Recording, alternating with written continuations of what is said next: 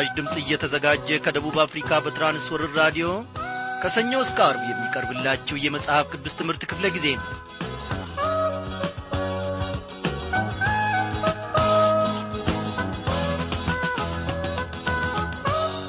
ክቡራን አድማጮች እንደምናመሻችሁ።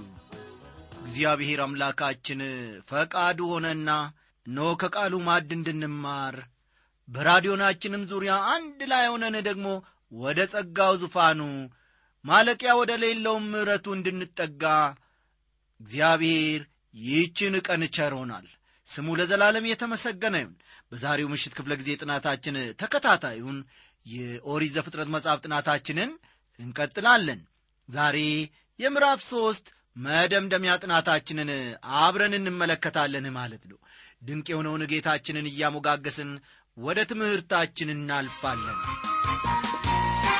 በምስጋና የተፈራ ድንቅን ደግሞ የምትሠራ አንተ ነህ ጌታ አንተ ነህ ጌታ አንተ ነህ ጌታ አንተ ብቻ ጌታ አንተ ነህ ጌታ አንተ ነህ ጌታ አንተ ነህ ጌታ አንተ ብቻ ጌታ ክበርልኝ ክበርልኝ ክበርልኝ ንገስልኝ ንገስልኝ ንገስልኝ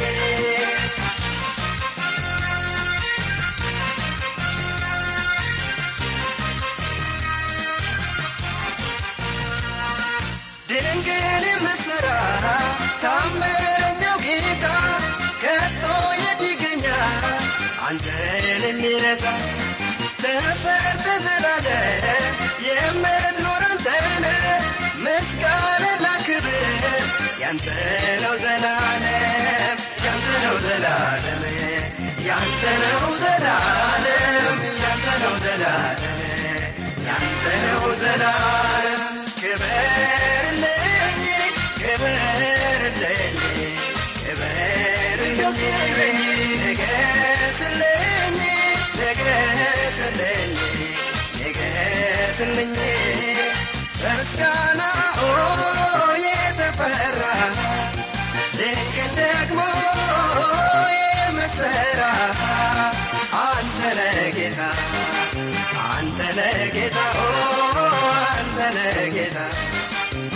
አንተ ብቻ ጌታ አንተ ጌታ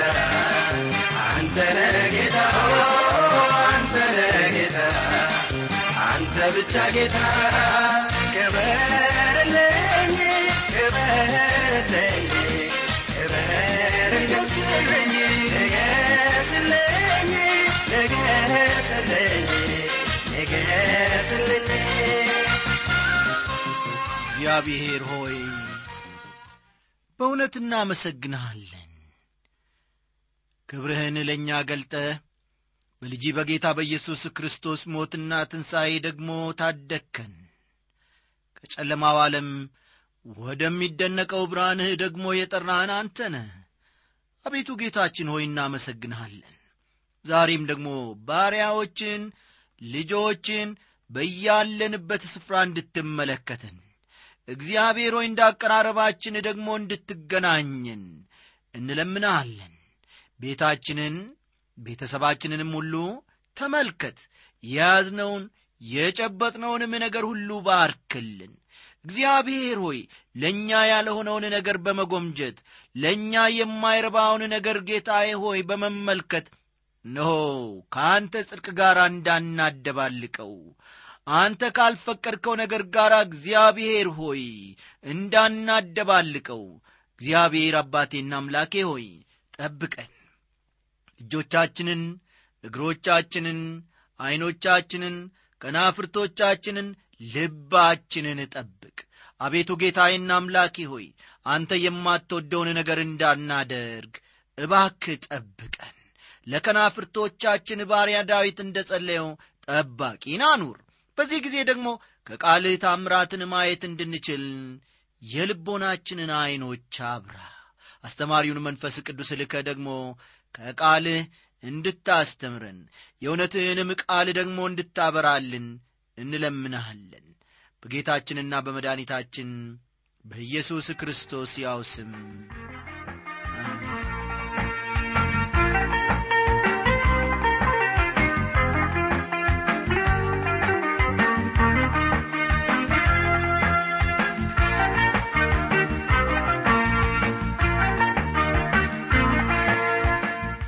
አድማጮቼ አንድ ሁለት እያልን እነሆ ከኦሪት ዘፍጥረት መጽሐፍ የምዕራፍ ሦስትን ትምህርት መመልከት ጀምረን ዛሬ መደምደሚያ እናደርጋለን ማለት ነው።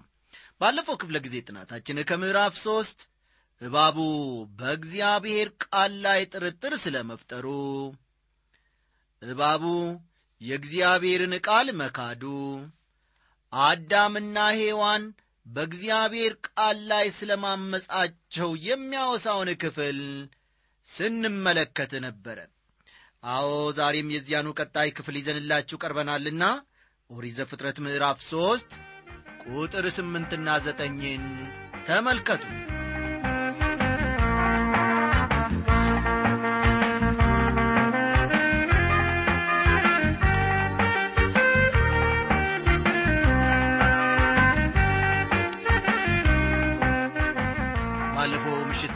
ጥናታችን እንደ ተመለከት ነው ሰይጣን በሰው ነፍስና በእግዚአብሔር መካከል ጣልቃ ለመግባት ሙከራ ሲያደርግ እንደ ነበረ አይተናል።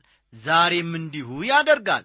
ሰይጣን ሴራውን የተንኰል ሴራውን ማለቴ ነው ዛሬም ቢሆን አቆመ ማለት አንችልም አያቆምምም። ሥራውን በክፋት ይቀጥላል። የክፋት አባት ነውና ዲያብሎስ። ሰውን ሙሉ በሙሉ የራሱ ለማድረግና አምላኩ ለመሆንም ያለውን ፍላጎት ዛሬም ሰይጣን እያሳየ ነው። ተከታዩ ለመሆን ወደ ኢየሱስ ክርስቶስ የመጣው የዚያ ባለጸጋ ሰው ችግር ምን እንደነበረ ከተመለከትን በኋላ በእግዚአብሔር አለማመን መሆኑን ተመልክተን ወይም አንብበን ነበረ ስለ እንክርዳዶቹ ከተነገረው ምሳሌ መመልከት እንደሚቻለው በእንክርዳድ የተመሰሉት የማያምኑ ሰዎች መሆናቸውን የአዳምና የሔዋን ትልቁ ችግርም አለማመን እንደሆነ ጌታ መንፈስ ቅዱስ አስተምሮናል። ሰይጣን ሔዋንን ቀርቦ ሲያታልላት በመጀመሪያ ደረጃ ዛፉ ለመብላት ያማረ እንደሆነ አየች። ይህንን በልቧ ውስጥ ሳለ ሰይጣን። ተመልከቱ በመጀመሪያ ደረጃ ሔዋን ዛፉ ለመብላት ያማረ እንደሆነ አየች በሁለተኛ ደረጃ ስትሳሳት ደግሞ ለዐይንም እንደሚያስጎመጃ አየች። በሦስተኛ ደረጃ ደግሞ ለጥበብም መልካም እንደሆነ አየች። ሰይጣን በሰዎች ውስጥ ክፉ ሐሳብን የሚያመጣው ከውጪ ወደ ውስጥ ነው። በሌላ በኩል ደግሞ እግዚአብሔር ሥራውን የሚሠራው ወይም የሚጀምረው በሰው ልብ ውስጥ መሆኑን ተመልክተን ነበረ። እርግጥ ነው ዛሬም እንደዚሁ ነው ከሰው ልብ ነው ጌታ ሥራውን የሚጀምረው። ሃይማኖት ውጫዊ ሽፋን ነው። ሰይጣን ግን ያንንና ይህንን እያሳየን ልባችንን ለሽብር ይዳርጋል። ያንን ብታደርግ መልካም ነው። ያንን ብትገዛ መልካም ነው። ያንን ብትበላ መልካም ነው። እገሌን ብትሰድብ መልካም ነው። እገሌን ፊት ብትነሳው መልካም ነው እያለ በልባችን ተንኰልን ይጭራል። ሃይማኖት እንደ ተነጋገርነው ወገኖቼ ውጫዊ ሽፋን ነው። እግዚአብሔር ሥራን የሚጀምረው ከሃይማኖት አይደለም። አንድ ጉልህ ልዩነት ላስቀምጥ እፈልጋለሁ ወገኖቼ። ክርስትና ባለፈው ክፍለ ጊዜ እንደ ተነጋገር ነው ክርስቶስ ማለት ነው እንጂ ሃይማኖት ማለት አይደለም።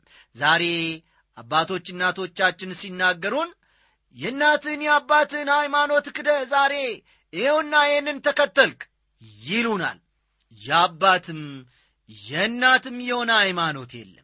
ሃይማኖት ደግሞ አያድንም ቢኖርም ቁጥር ስፍር የሌላቸው ሃይማኖቶች በዓለማችን በአገራችንም አሉ። ኢየሱስ ክርስቶስ ግን ዳግመኛ ተወለዱ ነው የሚለው። የሚያድነን በእግዚአብሔር ልጅ በመድኃኔ ዓለም በጌታ በኢየሱስ ክርስቶስ ማመን ነው እንጂ ሃይማኖት አያድንም ከውስጥ ሲታይ የሃይማኖተኝነት መልክ የነበረውን ፈሪሳዊ ጌታ እንዲህ አለው።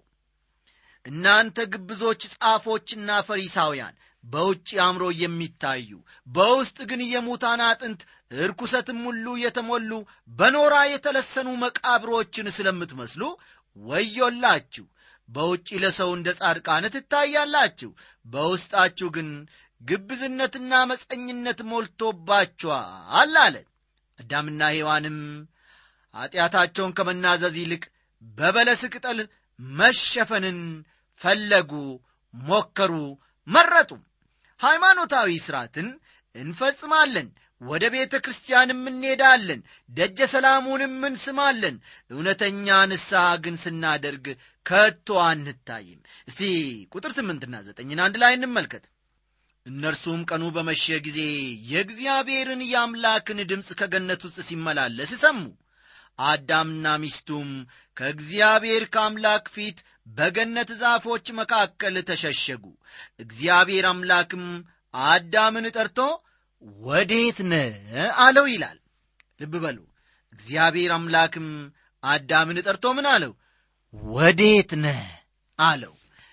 ሃይማኖት ወዳጆቼ ከእግዚአብሔር ይለያል። እውነቴን ነው የምላችሁ። የእናቴ የአባቴ ሃይማኖት ነው። ከጥንት ከመሠረቱ የመጣ ሃይማኖት ነው። እያልን ባንኮፈስና ባናወራ መልካም ነው። ሳናውቅ ወደ ገደል ወደ ጥፋት ወደ ሞትም እየሄድን መሆናችንን እናስተውል። ሃይማኖት? አዎ መቶ ከመቶ ከእግዚአብሔር ይለያል። አዳምና ሔዋን ሃይማኖታዊ መልክ ቢኖራቸውም የትም ሊያደርሳቸው አልቻለም።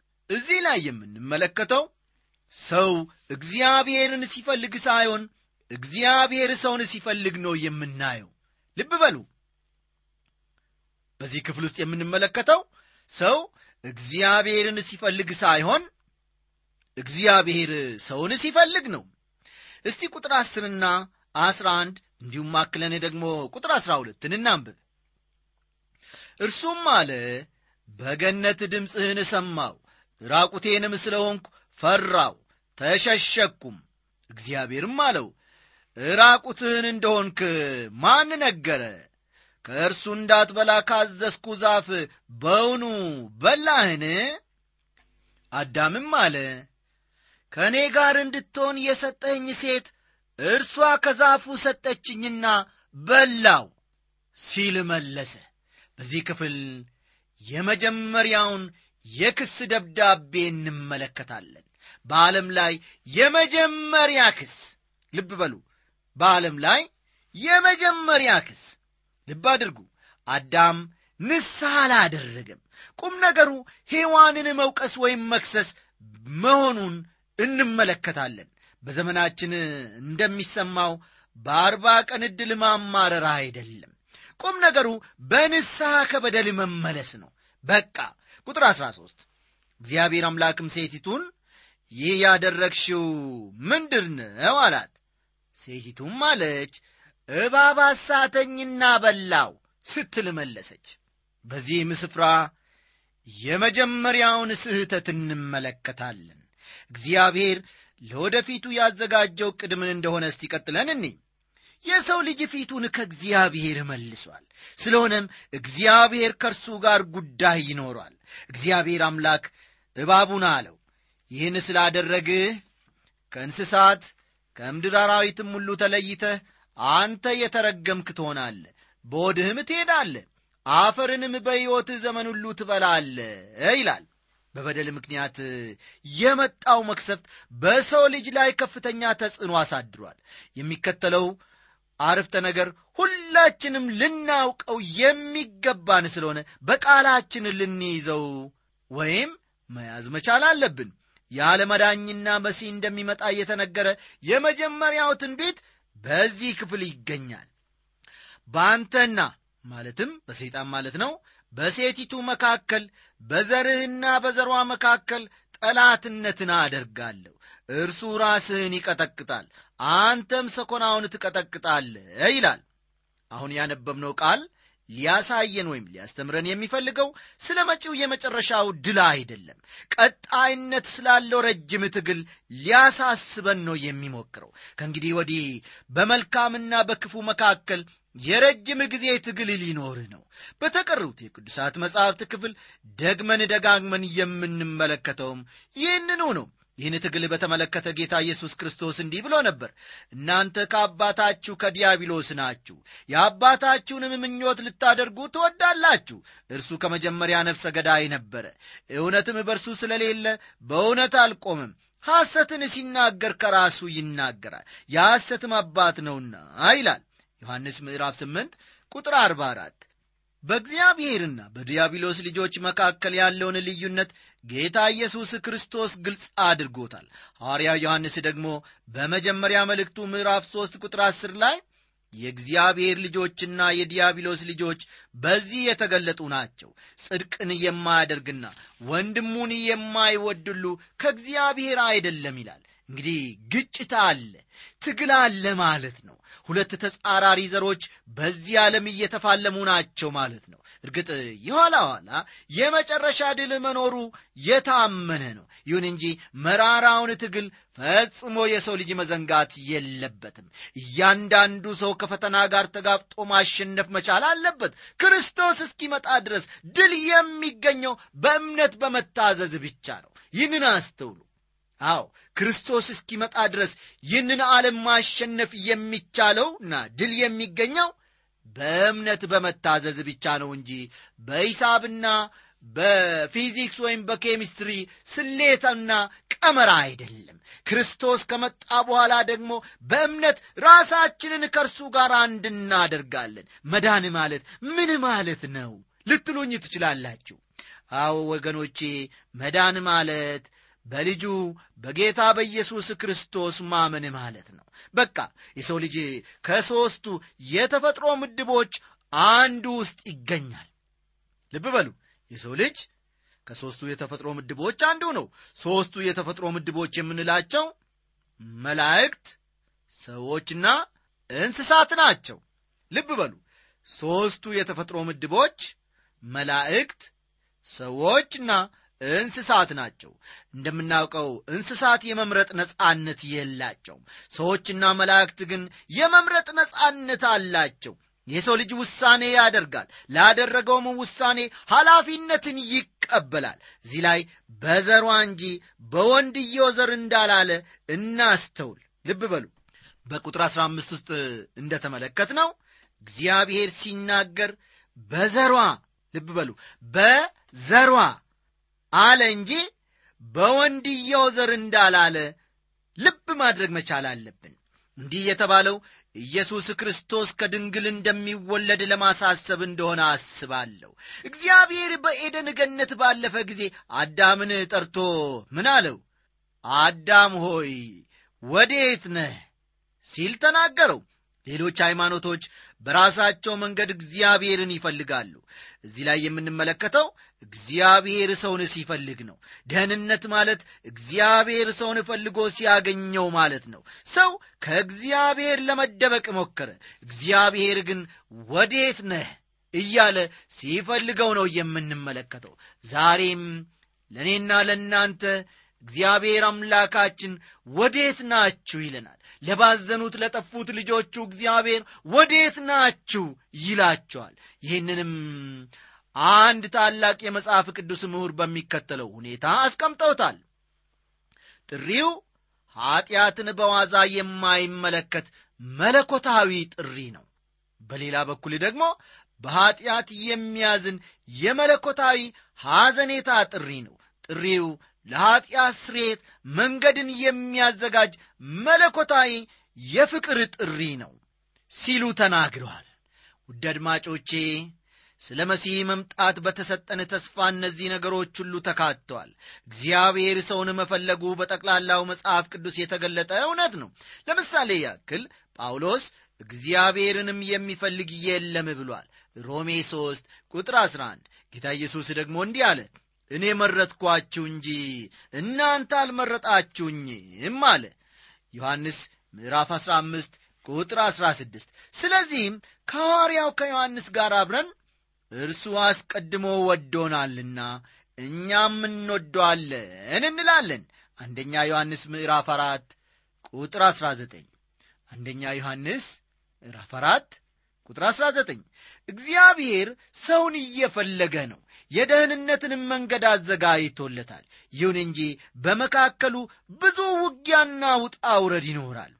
ለሴቲቱም አለ በጸነሽ ጊዜ ጭንቅሽን እጅግ አበዛለሁ በጭንቅ ትወልጃለሽ ፈቃድሽም ወደ ባልሽ ይሆናል እርሱም ገዢሽ ይሆናል ይላል። ይህ ወገኖቼ በሔዋን ላይ የተላለፈ እርግማን ነው። በቁጥር 16 ውስጥ የምንመለከተው ሔዋን ልጅን የምትወልደው በምጥና በብዙ ሐዘን መሆኑን ነው። ለሕይወት ደስታ የሚሆን የሰው ልጅ ዘርም ቀጣይነት እንዲኖረው ማማጥ አለበት። ከቁጥር 17 እስከ 19 ያለውን እኒ አዳምንም አለው የሚስትህን ቃል ሰምተሃልና ከእርሱ እንዳትበላ ካዘዝኩ ዛፍን በልተሃልና ምድር ከአንተ የተነሣ የተረገመች ትሁን።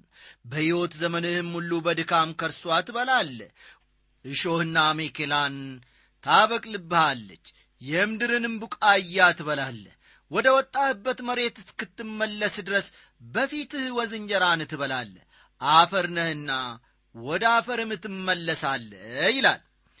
አሁን ያነበብነው ክፍል የአዳም ፍርድ ነው። በአዳም ላይ የተፈረደ ፍርድ ነው ማለት ነው። ከእንግዲህ ወዲህ የሰው ልጅ ሞትን ይሞታል ለመሆኑ ሞት ምን ማለት ነው? የመንፈስና የነፍስ ከአካል መለየት ማለት ነው። ሞት ማለት የመንፈስና የነፍስ ከአካል መለየት ማለት ነው። መጽሐፈ መክብብም አፈርም ወደ ነበረበት ምድር ሳይመለስ ነፍስም ወደ ሰጠው ወደ እግዚአብሔር ሳይመለስ ፈጣሪን አስብ ይላል። መክብብ 12 ቁጥር 7 አዳም ግን ያችን ፍሬ በበላበት ዕለት ወዲያው ሥጋዊ ሞትን አልሞትም። ልብ በሉ። አዳም ያችን ፍሬ በበላበት ዕለት ወይም ቀን ወዲያውኑ ሥጋዊ ሞትን አልሞተም እንዲያውም ከዘጠኝ መቶ ዓመታት በላይ ኖሮ ነበር የሞተው አዳም። ዋናው ቁም ነገር ግን የእግዚአብሔርን ትእዛዝ ባፈረሰበት ዕለት መንፈሳዊ ሞት ሞቷል አዳም። ከእግዚአብሔርም ተለይቷል። ጳውሎስ ለቆሮንቶስ ሰዎች ሲጽፍ በኀጢአታችሁና በበደላችሁ ሙታን ነበራችሁ ይላል። ተመልከቱ። በኀጢአታችሁና በበደላችሁ ሙታን ነበራችሁ ሲላቸው በመንፈሳዊ ሕይወታችሁ ሞታችኋል ከእግዚአብሔርም ተለይታችኋል ማለቱ ነው እንጂ በሥጋችሁ ሞታችኋል ማለቱ እንዳልሆነ ግልጽ ሊሆንልን ይገባል።